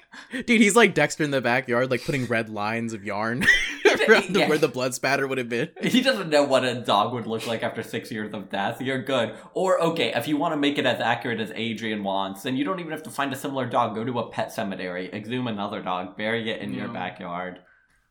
Or a raccoon. Well, he's not gonna fucking know the difference. I think they should go find and see if that dog's still alive because they, they took it back. You know what I mean? It's not Mm. like they put it this way. They took it back. It could still be alive. I'd say bury the alive dog like two inches deep, and then like, Wait, wait. and then say like whatever the son's name's like, uh, like Trenton. Yo, the grave's moving, and then like have the dog come out the dirt and be like, he's back, baby. that would be like the coolest experience that kid will ever have. He'll be so happy. Um, and then you don't have to have to talk about it again. It's Just again, You're right, Adrian. Uh, Phil has a great idea. I love that because one, you're stealing the dog from a family that's had it for six years and Yeah, yeah. probably enjoys it. But two, one of the questions is like, I don't want my kid to not trust me, and so the answer to it is make your do- make your kid believe that you are God. like go over and like do a little ceremony over the grave, and then tell him that his dog's back. No, And I'll- don't you ever fucking question me again, you little shit. Ooh, and that's how you'll keep them honest in the household because now they'll think you're like a powerful deity. Yeah, um, They're not. Gonna... it's true. We like start, I can start threatening my kids if they don't like go to bed on time. Be like, okay, A I hundred might kill you. I'm the guy. The way you do the ceremony is you do the ceremony, talk about how you've put life into the dog, answer a phone call, and be like, "What? Grandma's dead? A soul for a soul, I suppose." and you you do have to kill your grandma. That is. yeah, Yeah. yeah, yeah. There's a lot of dirty work you got. and then you gotta find like a, like a double that looks exactly like your grandma. Have her come out the grave. We also bury grandma in the backyard. Um, yeah, I just say lie more. I feel like you already dug yourself a pretty deep hole because if the kid's are already back there, like marking anniversaries of his death, and like they said, as in like um he's he's thirteen and he's still going back there. I don't know when the dog thing originally happened, um, when they took it back, but like made it seem like it was a while. So they're in so deep. I say just dig yourself a deeper hole and put a little dog in it. Yeah.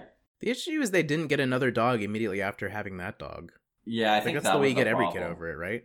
Yeah, because they made the dog seem really bad. They were like, it's like the devil in disguise, and like I won't go into detail what trouble he got himself into. It was kind of, cons- I don't know. It kind of left it up in the air. What did the dog do so bad to where y'all wanted to take it back? Like besides typical dog things, you know, besides like pee in the house and stuff. That dog actually murdered three Khashoggi. people.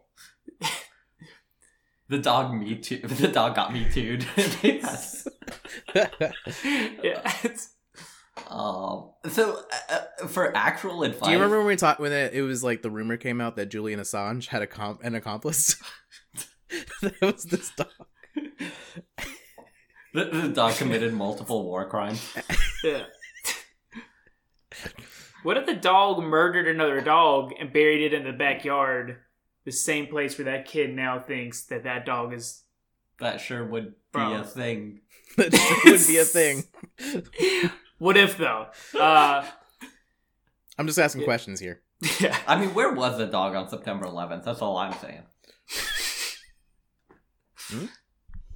Why couldn't they just let the kid go on a hunger strike until he died? The, okay, so And then tell his sister that his that his brother ran away or something. I have a real suggestion here. Why do you not have more control over your goddamn kid? Why can you not be like, no, we're not burying, uh, we're not digging up your gross ass dead dog? Like, Oh, this is another white parent thing. yeah, just tell your kid, no, we're obviously not doing that. And okay, if you want to be a white parent about it, if you want to be like really like, uh, you know, like frou frou about it, be like, oh, it's wrong to, it's wrong to do that to somebody's burying site. You should leave them at rest, leave them be where they are. It's disrespectful to move a And that's when you pay your uncle to dress up as a ghost dog who's haunting him because he wants to disturb the grave. exactly. Um, but yeah, no, you're their parents. Tell them to shut the fuck up. They're little bitch ass kids. Like, Well, they should have done that in the beginning. They shouldn't have like when they were talking about bringing the dog back. Don't pretend it's dead. Just give the dog back. Yeah, because like when I was a kid, we had like a big basset hound, and I kind of remember it, but I really do remember like my parents being like, "Hey, we can't take care of this dog anymore. We're gonna give it to a friend." And I was like, "All right, well, you know, at least the dog's still alive. It's, it's gonna be in good hands." You know what I mean? As a kid, if you're just told like a, a dog is dead, besides it's going to a better place, it's like wait, do you think that your dog died and your parents said that? I don't know. I to a better remember like even in high school, that dog was still alive. So like I remember going back and be seeing the dog. No, that was an imposter. it's but yeah that dog went on to have puppies like it got a family it, it like improved his life way more without me so i was like i understand why this well, dog maybe left that's why your parents had problems with the dog. Get the dog neutered. They're way less aggressive once you get their balls cut off. Or is Yeah. that spade? Which one is getting the balls cut off? uh it's i think it's neutered I don't know. Paul, which one's the ones that's been done to you? Both of them. I actually have a very rare set of genitalia. But anyway, moving past what does that. circumcise mean for a dog what was that mean? But yeah, like clearly he was Yeah. aggressive because they like oh no like they even told me like they'll tell me now i was like it wasn't because he was aggressive he just like peed and pooped in the house and i always question like why didn't y'all try to potty train it that's what you do that's like the next step what you I've, do I've with gone me on this like- rant before. Actually, I went famously on the dog episode. I went on the rant about like if you're a very good pet owner, I don't mind you having a pet, but there are a lot of people. It's the same thing with kids. So Yeah. many people who just don't know how to do it well. Yeah, it's like I don't know what my mom and dad were thinking when they got the dog and were surprised by the fact that it was peeing and pooping in the house. It's like they've never. Yeah, I used to have a pet rabbit, and they're really funny because if you keep them indoors, they like poop while they hop. So it's just like little nuggets coming out while they, It's adorable. they move. And then you just like go behind them like a little Pac Man, just like waka waka waka waka waka with like a dustpan. Oh, I thought you were eating their poop. yeah, yeah. I thought you were on your belly r- sliding. Yeah. I was penguin sliding, just uh, no, if I saw that, I would think Adrian shouldn't have a pet. I think Adrian's a really dedicated pet owner. Get him. any any last like realistic advice for what to do if you, you were in this situation? I think they made a huge mistake by telling the kid the dog died. They already fucked up. Like, yeah, yeah, yeah. they really dug their hole deep. So it's kind of like I think you should tell him the truth because the longer you wait, the worse it's going to get. This kid already seems pretty impacted by the dog's death, so I think you might as well go ahead and tell him now. Interesting. You don't Wait. think it would just be better to tell them no, we refuse to dig him up? Like, No, cause you never know. Like if he's 13 and he's already doing like And he anniversaries, can just go and out stuff, on his own and just start shoveling. Yeah, that, yeah. But say he might dig up the grave and if he finds nothing there. He might like have a mental breakdown. I no, think you then should- you just tell him like the Earth moved under the ground. The kids are stupid, dude. You could you, really could say like the have to- deteriorated or some bullshit like yeah, that. you could Uh, say we didn't bury him in anything. We don't know. Like you just didn't find him. yeah, Bad luck. I just do not respect children enough. yeah. Ooh, actually, that might be the move. Is um send him away to boarding school while you do your move. Send him to military camp or whatever it is. take your they do. kids back, pretty much like the dog. Just Mhm. take them back. Yeah, drop them off at a fire station. Leave a handwritten note that um that's explaining from the dog like I never died, I ran away. Signed with a paw print. Your paw print. Says what it says. Yeah, uh, it's just the parents fucked up. I feel like they should just go and tell them the truth now. Like as realistic advice, you tell them now. That's crazy. I really, I was being realistic too. So if we ever had kids, we would raise our children differently because my Yeah. realistic advice would be to lie to them. Yours would be Just to, to tell keep on them lying. the truth. All right, we're back to the seesaw. Two different uh, approaches to parenting. But then again, I would never tell my kids in the first place that that's the true. dog I would died. never lie in the first place. Like that seems like a bad. hey, like I first said, they fucked up. They fucked up in the beginning. So this is like a. Yeah, they already fucked up. It's kind of too late down that road to be I mean, honest. like they fucked gonna up by get- getting a dog, right? Yeah, that's, that's like the first mistake they made. Yeah, They fucked up by having a kid. Why would you have a kid? Have they not heard? honestly, about global yeah. warming? Like honestly, I think the kid was Yeah. the first mistake, and then just spiraled from there. But the dog was like a good part. You know what I mean? It was a good little no, sprinkle no, on no, the. it wasn't. No, It it, was a really good caused them part. a lot of stress. It literally distressed them to the point where they gave it back. No, no, no. It, it had them at a coming place where like we didn't have a kid, we would love this dog because who doesn't like dogs? And then they had to take the dog back because the kid. And then they listened to that episode of Big Facts No Cap about pets, and they were like, you know what? We get who doesn't like dogs. This actually makes a lot of sense. Yeah. It's saying what we were all thinking. They were like, They're you know like, yeah, what? we, have don't some really want? dumb counterpoints that are really easy to dispute, but They were like, you know what we don't want though? A little bum ass ferret that smells bad in our apartment, right? They actually got a ferret, they killed it, and then they got a dog, and they laughed with the dog and the child how funny it was that they killed that ferret. Do you want us to leave that in? so, you want us to leave uh, that in? The I'm just reading the article what they said. uh, I'm just kidding. yeah. Should we read the answer about that? yeah, what was the answer? From Prudy. Apparently, you haven't heard that the lie parents tell children when they get rid of a pet that they can't stand, but the kids love is that Scooter is now living on a farm out in the country. I understand that melodrama runs strong through your family, but part of the job of parenting is helping your child deal with painful emotions and rein in their drama queen tendencies. Also, I really like that um I just realized I forgot about that whole drama queen thing where like the kid had like strong moral convictions about a stance and like without even knowing about what Gandhi was, like he started doing a hunger strike. Like this guy's this kid's got good instincts. Like he's gonna be a labor organizer in the future. he started like stopped doing his chores and started like going on strike until they got a scab to take over for him. I assume if you had told your son that you knew he adored Scooter, but unfortunately Scooter was just not the right pet for your family, eventually your son would have eaten and spoken again. You should have explained the kindest thing to do is what you did. Return Scooter to his previous owners.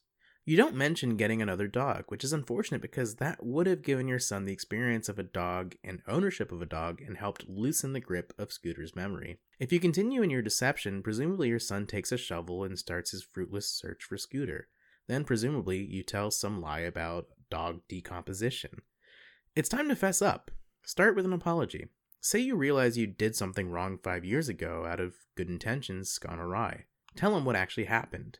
The truth has some comfort in it because Scooter lived and presumably found another home. Tell your son you know he'll be angry, and justifiably so, and that you two have learned a difficult lesson about telling the truth, even if it's hard. Say you hope he'll learn about forgiving people who make mistakes and own up. No. I would if I was if I was his parents, I would say I understand you're mad that your you know, dog isn't actually dead. Pick any dog in the neighborhood and we'll go kill it. All right, you guys ready for a third segment? yeah, yeah, that sounds good. All right, I don't really know how well this is going to work out, but we're going to do it anyways. Um this is a segment that I came up with. It's called What Are You Meaning by This? So, this is a third segment where I've taken Phil's best rap lines in like a GQ rap genius type of way. I'm gonna spit you the line, and I want you to explain what they mean. This These are like Phil's most video? iconic like, like the little Techo one and stuff, like where they explain the bar. yeah, yeah, yeah, yeah. Ah, So I'm gonna give you a bar, and I want you to explain what you meant by it, if that if that's okay. I know for a fact you're gonna bring that Isaiah Thomas one. That's actually not in the that's not in the It's list. not okay. Okay, okay, I got you. But that being said, I have 32 lines, so we we can speed through this and see wait, which how ones many are good. lines? 32. Holy shit! Okay, okay. All right, so I'm gonna random generate the first one. 23. Okay, so by the way, I took this from Phil's rapping in his songs as well as in his rap battles. So if there's context for like who he's battling, I'll let you know. Yeah. Um, but otherwise, I'm just gonna say the line. So I think this one doesn't need any context. This one is, "I just want to fuck that ass like the dragon in Shrek." That's probably my best line in the world. It, that's anybody's best. It's, that's the best bar ever said in the world. That's what that bar means. Um, so, but no, uh, the dragon in Shrek was wildly interested in Donkey, like vi- much more than Donkey was initially interested in the dragon. Um, there was definitely a reacher and a settler in that relationship, and the dragon was the reacher in that scenario. Wait, What is that terminology for relationships? Reacher and Settler, How I Met Your Mother. It's a very uh it's one of my favorite episodes. Oh yeah, I'm You- not gonna lie. I don't. have you I heard don't that, use that right? type of Not from that episode, but I've heard it in general, like that in relationships. There's always one person who's like, yeah, Yeah. Yeah, yeah, yeah. Um, but Wait, the really, dragon was that's reaching? interesting because I would have thought that the dragon was so, it's a fucking dragon. Donkey is a donkey. Yeah, I was I don't know but he's why. so funny. He's got so much personality. He's so raw. Yeah, I guess it's a donkey with Eddie Murphy's voice, so that's what makes a dragon have to reach. Yeah. But I felt by saying the line like I just want to fuck that ass, I want to fuck that donkey. I, it just feels like the dragon was just so much more like sexually interested too, because like didn't she have like lipstick on? Like in one scene, like the, the dragon had lipstick on. I don't know. It was a little too much, so I was like, she's Mm. thirsty, you know. It was more about how how thirsty that dragon was. Okay, so we actually got random generated to number one on the list, which is playing cards like Yu-Gi-Oh. To see slide in her booty hole. I've never seen. um, what that bar means is that's actually the best bar in the world. that's what that one means. I'm sorry. The we last just keep one is listing which bar is the best bar in the world one after another. yeah, yeah. That puts fuck that ass like the dragon and Shrek to shame. Um, no, that's that's from MGK's "What's Poppin" remix. Oh, Uh, I thought you would have identified that. I have a few couple tricky ones like that just to keep you on your toes. All right, number 14. This was after making a comment about their mother being unemployed. Yo, mama keep a dick in both hands and think she in between jobs. Is that Meg Myron, is it? No, this is Tony Bruce. Oh, but he stole it from somebody. Was it Danny Myers that said it? I did not look up. I, I'm not No. trying to find the original person who said this line. I just listened to your battles and got Oh, yeah. some random lines like that. So, how do you rate it? pissing me off because I know like I remember that guy stealing a lot of bars and I think that was one of them. But that bar in general, that's like that's a ten out of ten. I, I would give that. That's a good bar. That's a good bar, yeah. A dick in both hands. Saying she's she in between jobs. Because she's a prostitute and she's between one guy she's fucking for money and the next guy Yeah. she's fucking for money. I think it's more jobs. about between blowjob to blowjob. Is it? I think it's less about the money exchanged. It's about her side hustle and her occupations. Paul is currently acting it out. It's a visual bit. what are you talking about? No, I'm not. Um, He's trying to figure but it wait, out. I guess if we Um, think about the bar in general, was like she says she's in between jobs. Like it doesn't still connect to the fact of her job, like her actual occupation. So I don't know. That Yeah, because his mom was a lawyer, right? yeah, she had a good, she had a four hundred one k. She had a really good job. She had a All right. career. Your bars are stretched out. I feel like I need to Caramello. That's a whack bar, Phil. I don't Thank get you. it. Yeah, yeah. Um,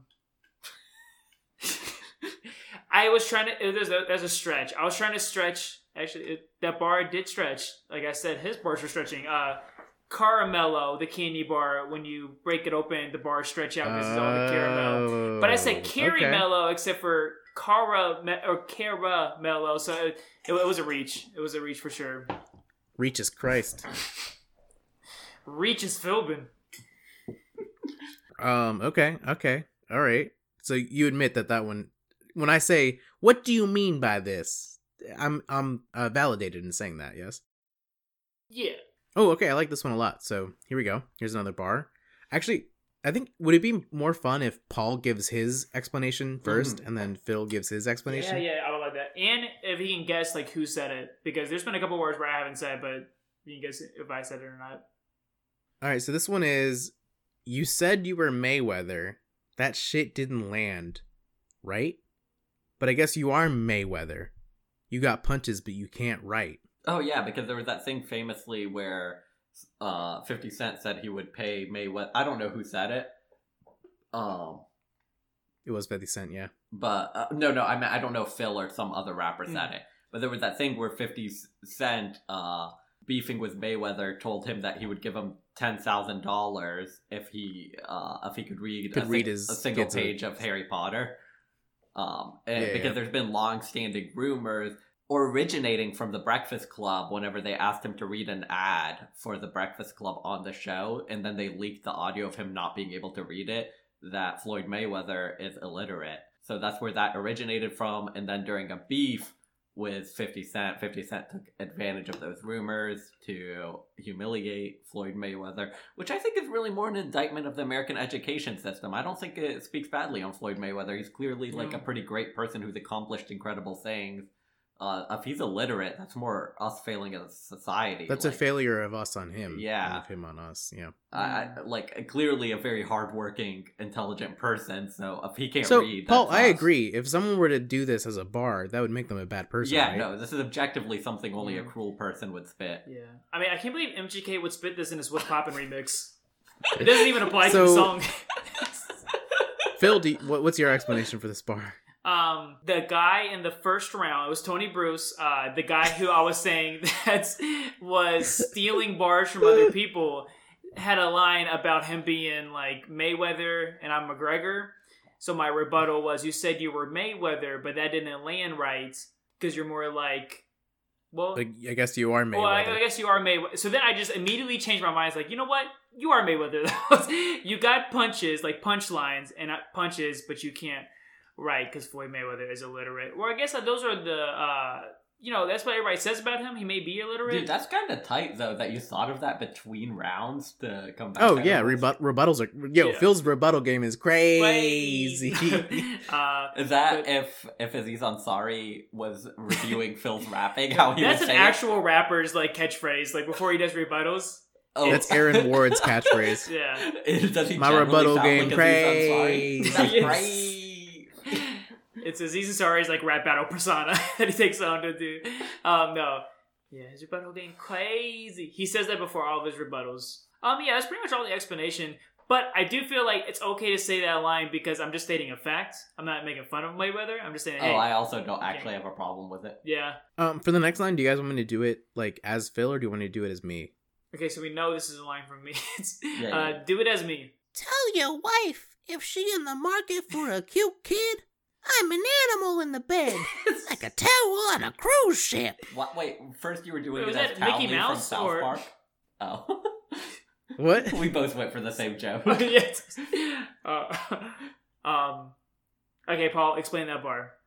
I I really couldn't a- understand what you were Okay. saying. Uh, tell your wife if she in the market for a cute kid, I'm an animal in the bed, like a towel on the cruise ship. Oh, because they fold the towels into little Yeah. animal shapes. Yeah, yeah, that's a bar. That's a bar. Echo Um, called it- me just now, and he let me know that's a It's, bar. it's um, it, if it's in your prowl for a cute kid, not market. Okay, well, I, I listened to these while drunk last night Completely and tried different. to transcribe them. Okay. So um, but no, yeah, that's what it means. Yeah, just faux towels. Um, Oh, so that adds the extra syllable. Prowl, towel. yeah, yeah. Is that okay? Yeah, yeah. Um, no, yeah, that's pretty much the explanation of that. You ready for the next one? Um, I don't know if we can top that one, but yeah, that was the best one. I, I think this one's pretty good. I got a dick so big, Bigfoot takes pictures of it. I mean, that's Is that really a Phil bar? yeah, I, yeah. This was a while ago. I forgot about that. Um, a dick so big that big because Bigfoot's pretty big, y'all. And people take pictures of him But or her. yeah, Uh, but when Bigfoot sees my dick, he's like, whoa, I know I'm big. But I mean, come on, look at that dick over there. And I'm like, oh, Bigfoot, He please. takes out his Nikon yeah, yeah.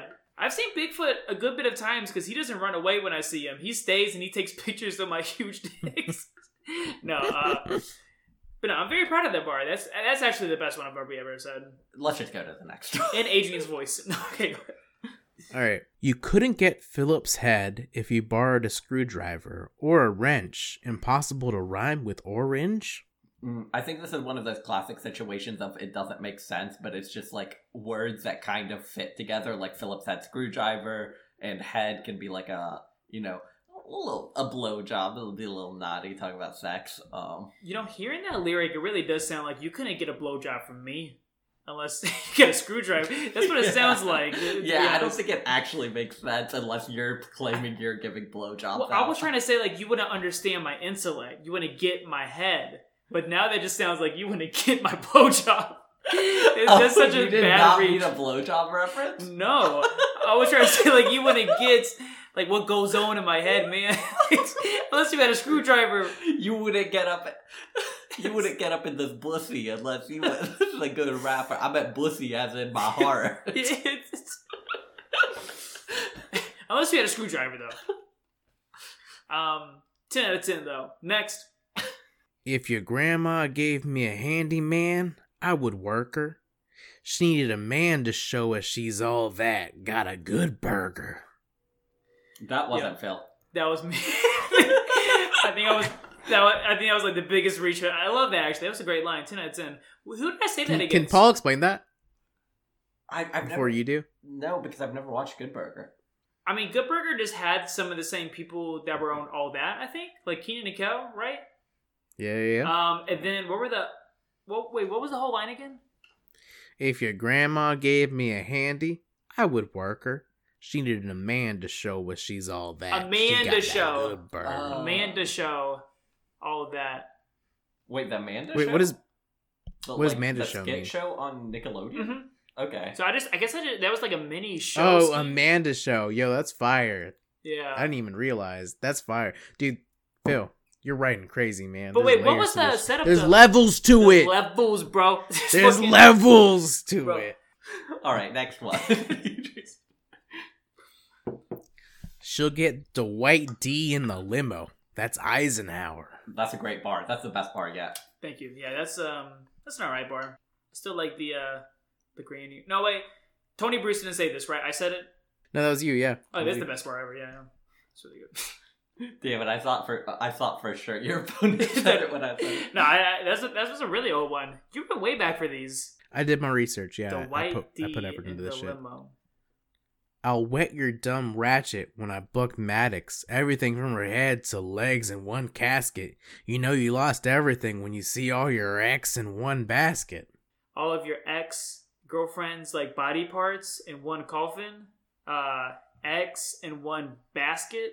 Uh, that was kind of a reach there with basket and coffin. Um, I thought it was fire. I like that line. You know, you lost Wait, everything. we Paul, what did you think he meant? I I had no idea what was going on there. And you were also delivering it with so much attitude, Adrian, that I was kind of more like, oh, this must be somebody other than Phil because you're doing like the voice of like uh Oh no, I'm trying to maintain the grizzled energy Phil had when he delivered it. But if you want me to do like a more of like an Alexa, it's uh I'll wet your dumb ratchet when I book Maddox. Everything from her head to legs in one casket. You know you lost everything when you see all of your ex in one basket. Yeah, I still don't get it. It's a lot of words. I've It been is a lot of drinking. words. It's a I thought very this long was, setup. I, I thought it was fire, dude. I thought this was a good line. Thank you. I appreciate it. I'm not saying it's not. Paul's a hater, but I'm not, dog. I thought this shit was fire. Hey, I bro. appreciate it, fam. Thank you. Thank you. Is that it? You nothing to say about that one? Um, I mean, yeah, it's just kind of like I, I'm trying to think of like the setup though with about you know you lost everything. Like, what does that have to do with eggs in one basket? I was trying to remember. Um, Oh, because if you put all your Eggs in eggs in one one basket. basket, it means you lose everything if you lose your eggs in one basket. yeah, yeah, Yeah, that was good. I, I thought it was yeah. good. All right, all right. Next part, next part. All right, I'm just gonna start going down the list. Um, sweet as honey from a killer bee. That was you, Adrian. Wait, was That was it? Phil That was me. Yeah, from uh, First Forty Eight. Was that flawed? Was the the honeybees uh uh wait sweetest honey from was is like does the killer bee make honey? They do, and it tastes the same as regular honey. Oh, so it's It- not sweet. Killer bees are just slightly more aggressive than honeybees. Yeah. There's no difference in the honey that they make. So how would you rate that? Because it's still sweet though, right? All honey is sweet, so it still makes sense. No, because If that's what you meant, then yes. no, I think you meant you were less sweet because you would assume a killer bee had less sweet honey because he's a fucking killer bee. It's true, yeah. Well, she is. It's all female bees. Shut the yes. fuck up, nerd. I meant as Why am I being? How am I being bullied virtually? how you be? What is that, Tyler, the creator? How you being? How you being cyberbullied? Just close your eyes, walk. yeah. No, I meant as a like just just moderately sweet, just by by. no, they're still very sweet. It's still very. It's still mostly sugar sauce. I meant like sweet as in like I'm a pretty sweet dude, but not as sweet as any other like honey from a different bee. All right, we're gonna keep going with this rapid round. Okay. Okay. I'm in the trap selling cheap thrills. I'm Dr. Dre making less money from rap because nothing beats pills.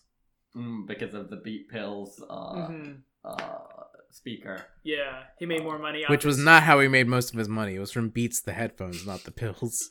Well, shut the fuck up. That's true. what- No, that's true. It's a valid point. No, no, no. That's that's What too. What if he did? What if he did Nitpicky. come out with his headphones and nobody liked him, but then he came out with like a little shitty like Bluetooth speaker and everybody like raved over it? They're like, wait, wait, this is the one that's associated with that raping song by uh, Alan Thicke's son? Everybody get up. Are they holding Beats pills while they're doing that? I remember them in front of a white background while girls are like dancing, but Yeah. It was very big for promotional material for uh, Beats Pills, yeah. damn. Can I say I got one more, if that's okay? Oh yeah. You remind me of the coyote from the Roadrunner. You don't fucking get it. Because you paint a picture so one dimension, you should hit the road. The way you so tunnel vision. So the coyote. No wait, is the coyote? No, the roadrunner is supposed to hit the road, but I don't think it actually does. I think it like doesn't fall. No, the coyote is. the coyote is okay. Yeah, so he hits the the The tunnel that's painted on. Yeah the painted on tunnel because he has the vision of like oh it's a tunnel here. He has tunnel vision. Uh, but he ends up just hitting the rock or whatever. And I guess the one dimension part that didn't. No, that makes sense because it's a Yes. one-dimensional painting. Yeah, Yeah, those fire. is that two dimensional technically? No, that's one dimension. Wait. Yes, because you, use- you use an X and Y, Yeah, so yeah, technically, yeah. yes. So one Yeah. dimension is just the a line up. Yeah. um, but yeah, it rhymes, so I was like, fuck, I'll say one dimension. But yeah, that's All right, that's probably legitimately one of my favorites though. I like that one a lot. I did too. I thought it was pretty good. Um, okay. So, uh, Paul, you want to do a big facts and no cap roundup to Yeah. finish this out? Let's do that. Um, big fact. Um, man, we've talked about so much. I'm just trying to gather my thoughts. We've really we've been a lot of places, and I think that's actually it's maybe a little bit cliche, but maybe that brings me to my big fact, which is it's not about the. It's not always about the destination or the purpose. Sometimes it is about the journey, and so as cliche as that sounds, My no cap is um your kids are kids. Fucking lie to them all the time. Like it's a it's a war.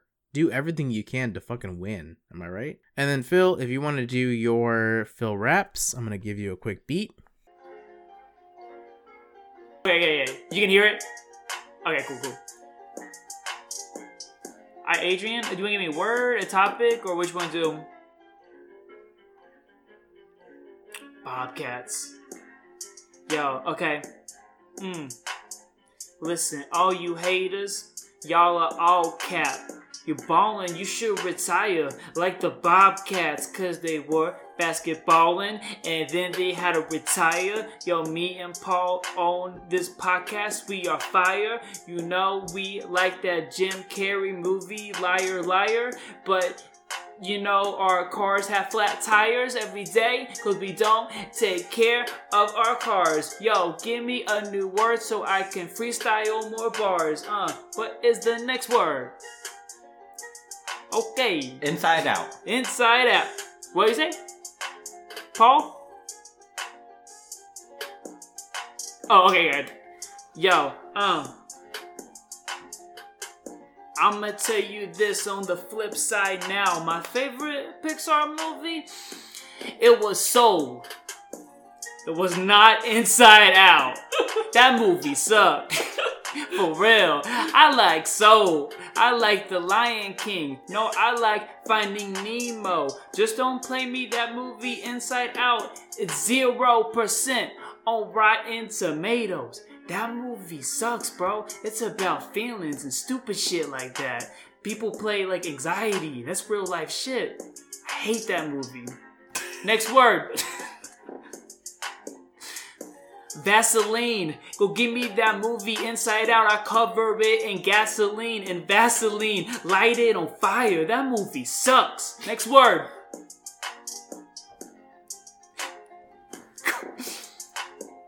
Carburetor. I want to carve a razor into that movie Inside Out. Next word. what you got? What'd you say? Cinema. Uh. Yo, you know the people who made Inside Out? That cinema? well, cinema message. Tell them it sucks. Next word. I'm gonna need you to read this comment as part of your raps by Smoke Okay, Music a- from a- six months ago on this Young Thug free beat. Okay, Smoke Music said, Fire beat, bro. Heavy shit. Can you let me know where you'd get this guitar sample from, or did you make this yourself? Nobody replied, he should kill himself. Smoke Music, nobody give a fuck about your question. Yo, the only thing that's less than you is that movie Inside Out. That movie sucks. the beat. Of course. Can I get one more beat? I didn't like that one. okay, okay, okay. What do you want? Um, All right, all right, all right. Um, a rap god type beat.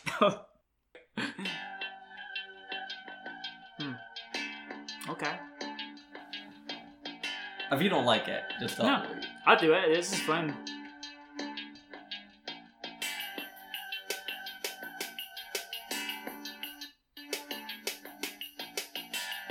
All right, so give me a word or a topic, or Paul, either of y'all. Uh, pandemonium. Somebody give me a stand, a podium. I'm trying to make a speech. You know I'm not a leech. I saw a panda the other day and it was eating the leaves off a branch of a tree. And I was like, that's so adorable, G. It's a panda at the zoo and it's eating bamboo. Yo, you know I got that two in one shampoo, but it's ironic cause I don't need the one for my hair. I'm losing my hair. male pattern baldness. I hate it. Yeah. Next word. Woo! Malpattern baldness. It's a real issue. Nah, Okay, wait, wait. Boats. I'm choking. Oh no, I'm choking now. He's joking. the words just won't come out. I would love it if while Eminem was choking, I would like if you started rapping. That's still rhyming and rapping. I'm choking now. The word won't come out. My mom's spaghetti on my spoken now. Just throwing up spaghetti. And Clarence parents had a real good marriage. I like how this beat sounds like a video game level or something. You shook. Ain't no such thing as halfway crooks. is, is that uh? Did I rap? You- you did it. You did. All right. I guess I'll close it out because this is a masterpiece. It's a type beat made by something with Master P, and you know we're recording this on Audacity, and you know you can't be in the class with me because um Adrian did IB in high school, and I was not. He was not in the same class as me. It was a tragedy but I always got like a lot of B's and A's in my classes. I could have been an IB if I wanted to. Bars. Bars. I could have been an IB if I wanted to.